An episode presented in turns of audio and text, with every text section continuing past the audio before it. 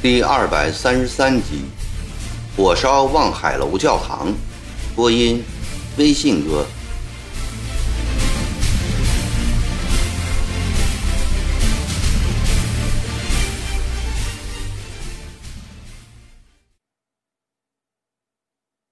冯大爷走出了三口通商衙门，又气呼呼地奔回河东。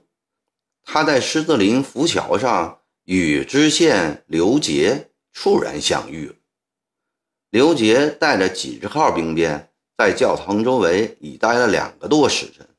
他东窜西跑，南奔北突，喊的是舌燥口哑，力劝百姓散开，但却没有一点效果，反而招来了一声声的责骂痛骂。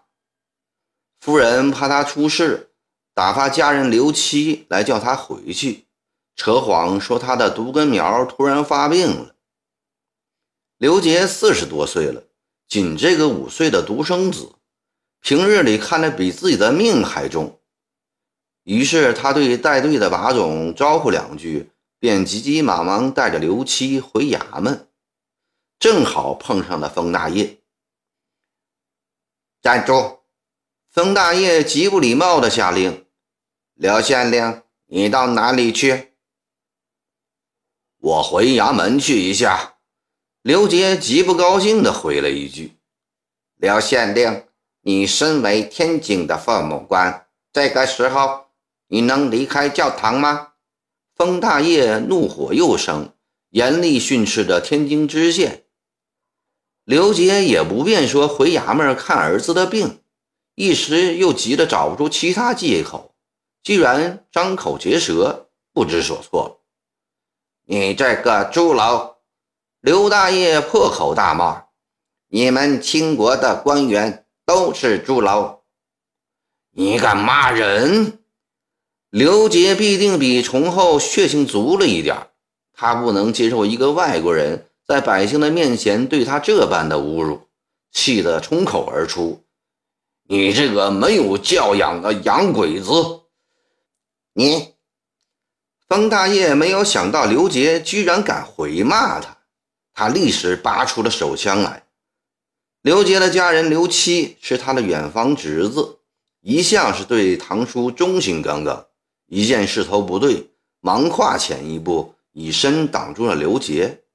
就在这时，方大爷手中的枪响了，一颗子弹正中刘七的左胸，血流如注。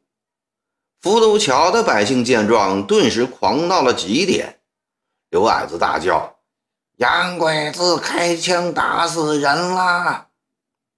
这一声喊叫，如同一团火把扔进了堆放着千斤万斤火药的库房，愤怒的火焰冲天燃烧，又如一颗开花炮弹击破了海河上的闸门。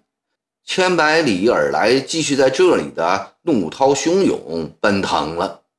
天津卫在震怒，人心在震怒。刘矮子一句：“宰了这个洋鬼子！”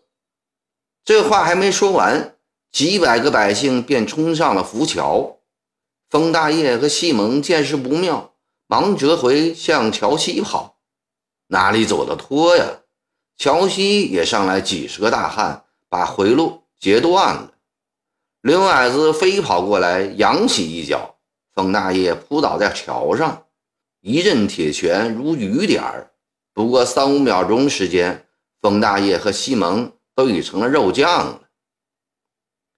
这时，从浮桥边一艘官船里走出了一个高级武官来，那人对着桥上喊：“打得好！”刘矮子朝着喊声望过去，哎呀，这不是总兵陈国瑞吗？去年也是在海河边口，刘矮子给陈部扛军粮上船，曾经见过这位人称大帅的陈国瑞啊。这时他见陈国瑞之时，情绪就更高昂了，对着众人大喊：“乡亲们，陈大帅说我们打得好。”咱们冲到教堂去，干脆把那几个洋教士也宰掉。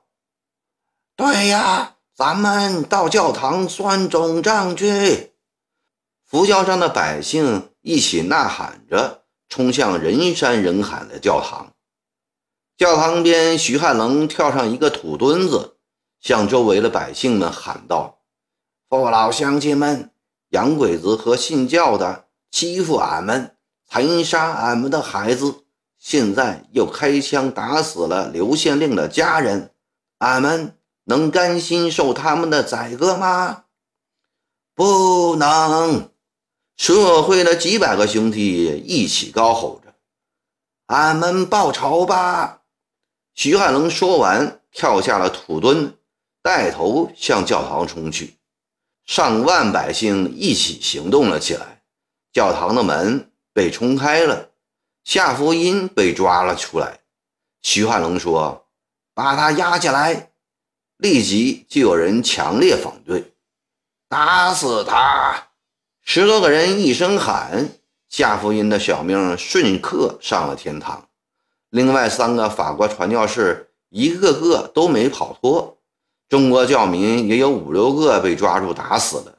另外几个赶紧扯下胸前的十字架，脱下黑色教袍，换上平时家居衣服，居然混在人群中躲过了。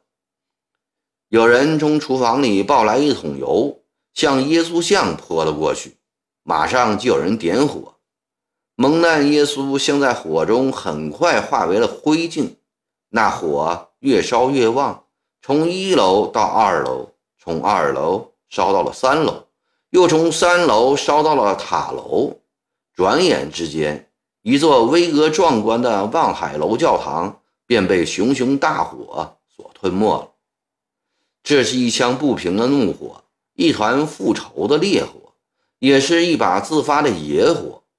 这火从教堂烧到了育婴堂，一百多个中国小孩子从里面惊恐万状地跑了出来，还有七八个重病在床的婴儿无人顾及，活活的被烟呛死，被火烧焦。三个法国修女被拖了出来，他们被这愤怒的场面吓懵了，嘴里叽里哇啦地说着，也没有人懂得他们说的什么。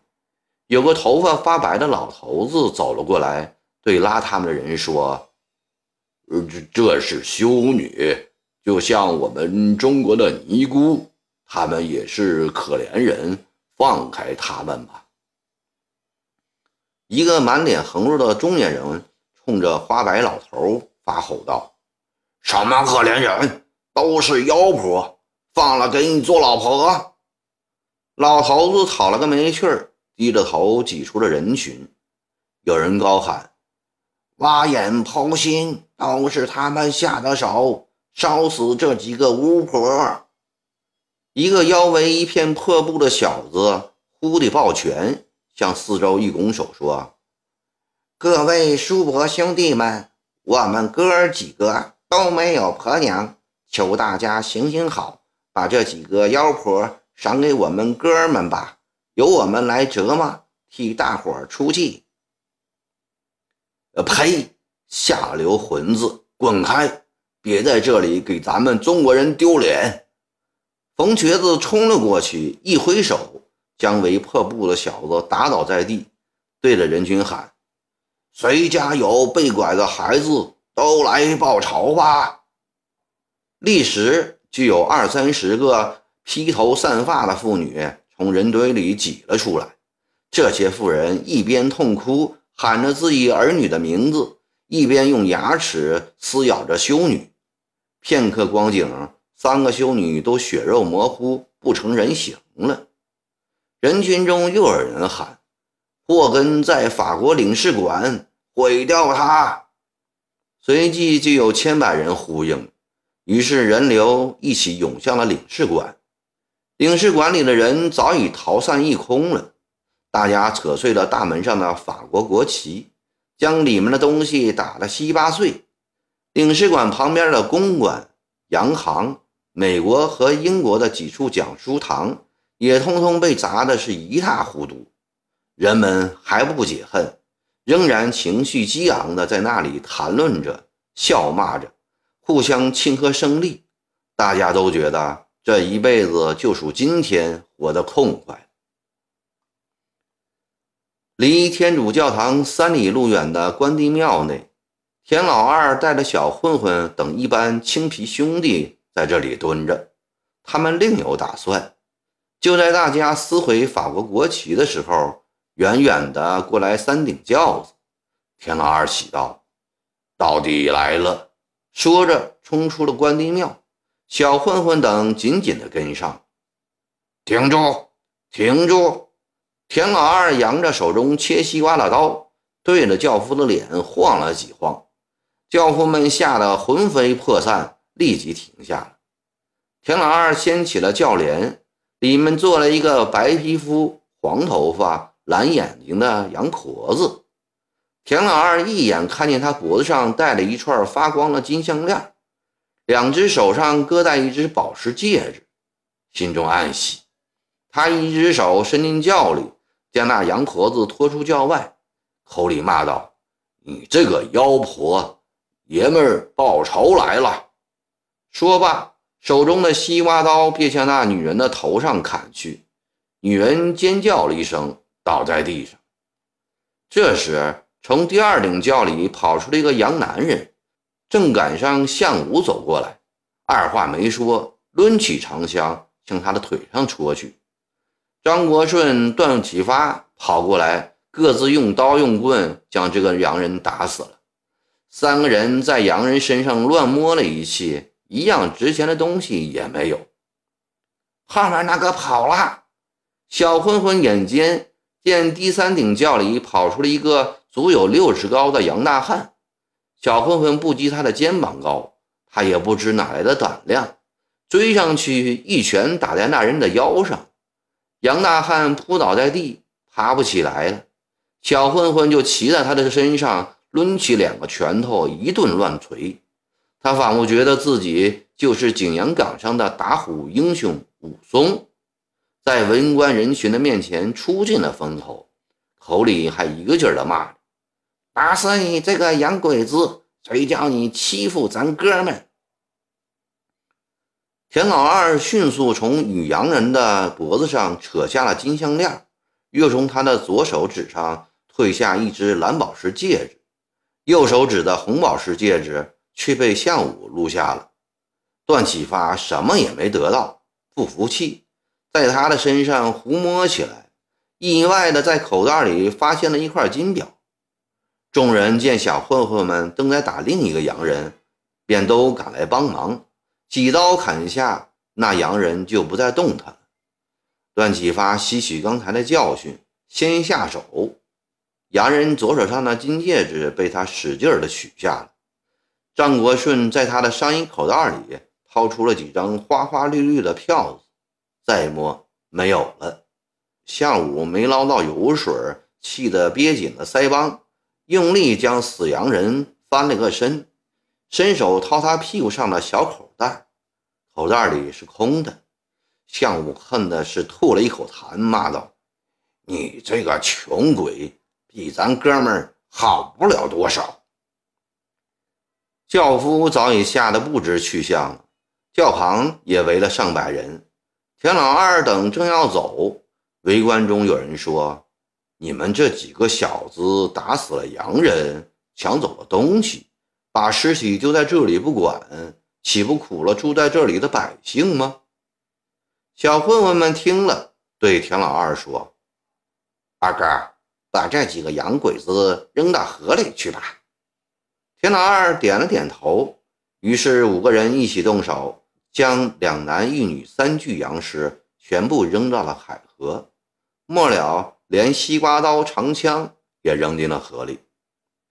田老二等四人都得到了好处，唯独小混混一点东西也没得到。他不觉得遗憾，他很快乐。田老二他们身上藏有金链、金表，怕遭人打劫，赶紧回了家。小混混无所顾忌，听到领事馆那边吼声震天，又跑了过去，挤到人堆里去看热闹。望海楼教堂的大火一直烧到深夜，才渐渐熄灭了。闹了看了一整天的人群，尽管亢奋异常、欢快异常，到底也太疲惫了。凌晨之前，也渐渐的散开。这消息传到了京师，总理各国事务衙门震惊万分。主管大臣三十八岁的皇叔恭王奕欣心中恐惧不已。奕欣这些年办洋务，用他自己的话来说，好比江湖上走绳索的卖艺人，步步都需格外的小心谨慎。即便如此，也常常出乱子，招致朝野不少人的反对。一心在与洋人打交道的过程中，得知洋人的目标不在中国的江山社稷，而在摄取中国的财富。作为皇室中最重要的成员，一心因此对洋人放下心来。至于银子，那必定好商量。基于此，一心办洋务的态度，说的好听点儿就是腐，说的直爽点儿就是媚。他与洋人保持亲密的关系，格遵与洋人订立了各项条约，并常常做些让步，满足他们贪媚的索取，以求得相安无事的局面。同时，一心也注意学习洋人的长处，试图把它用之于中国，使中国徐图自强。这方面的想法，他与曾国藩的观点完全一致，在朝中。在各省也不乏支持者，比如文祥、左宗棠、李鸿章、郭松涛、沈葆桢、丁日昌等人，这都是他的追随者。但一心的这番用心，并不能得到天下的谅解。首先是大学士倭人就看不惯这个理学泰斗，一心要维护中国传统礼教的纯洁性和至高无上的统治地位。对一心与洋人的拉拉扯扯，很觉得不顺眼。同治五年，当一心提出选用科甲官员入同文官学习天文、算学的主张时，倭人就坚决反对。他抗辞博士一心的观点：立国之道，上礼义不上权谋，根本之图在人心，不在技艺。古往今来。未闻有持术数而能起衰振弱者也。倭人这么一带头，就有一批所谓中间之士慷慨激昂地附和着，声称如果这样下去，大清非亡国灭种不可。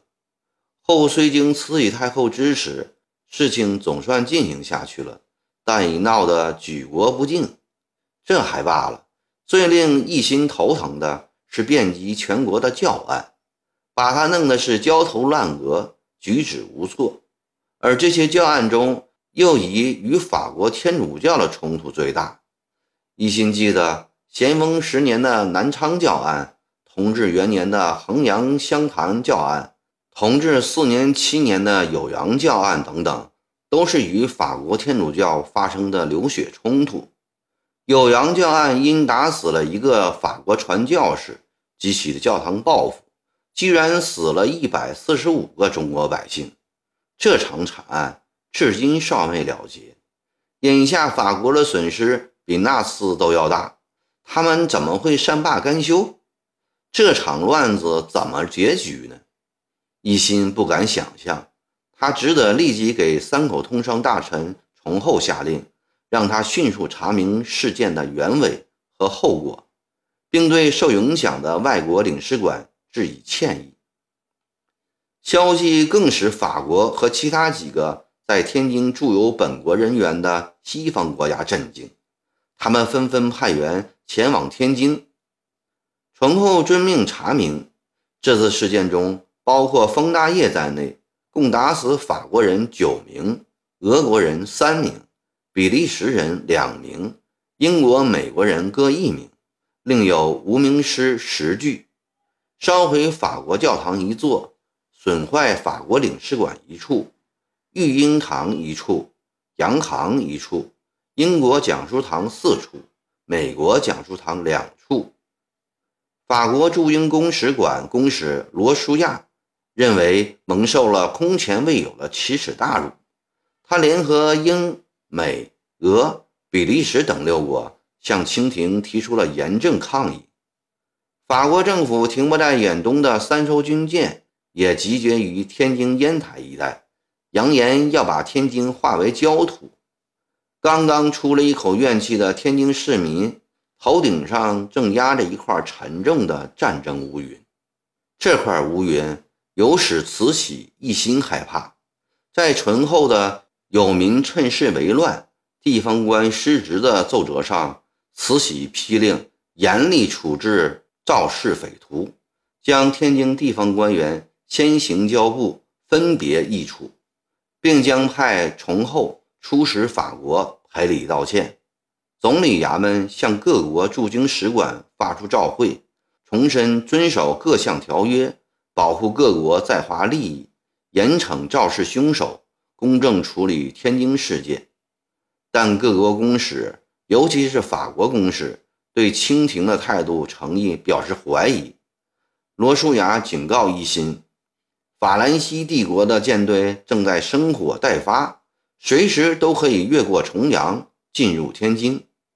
当一心把外国人的态度禀报给慈禧时，年轻的西太后沉默了很长一段时间，然后慢慢的说：“得派一个压得住台面又顾全大局的重臣前去天津，迅速处理，以宽洋人之心。”太后的决定英明，一心期望的正是这个决定。他心里已想好了人选，只是太后未问，他也不便轻易地提出来。自从罢去了议政王头衔后，他处事谨慎多了。六爷，慈禧客气地叫了一声“一心”，你看派谁去为好呢？臣看曾国藩去比较适宜。一心装着思考一下后。再回答。不过，曾国藩现在正在病假之中，这也是没有法子的事，只得麻烦他了。别人谁去都不急，况且他是直督，也是他分内的责任。”慈禧说道。一心的奏对与他的想法不谋而合。是的。臣也相信曾国藩一向不畏艰难，以国事为重，是不会推辞的。一心心头压着的石头落了地，仿佛曾国藩一去，战争阴云就会立即被驱散。六爷，你去叫内阁拟旨来。慈禧也心宽了，她把右手举起。极有兴致地欣赏无名指上的金指套，这指套昨天才打好，金光灿灿的，足有三寸半长，他很满意。是，一心正要跪安，齐太后又以悦耳的声音补充：“要内阁把朝廷的旨意拟明白些，语气要坚决些。”好让曾国藩到天津后办起事来有所依凭，不是因百姓和地方官的情绪乱了方寸。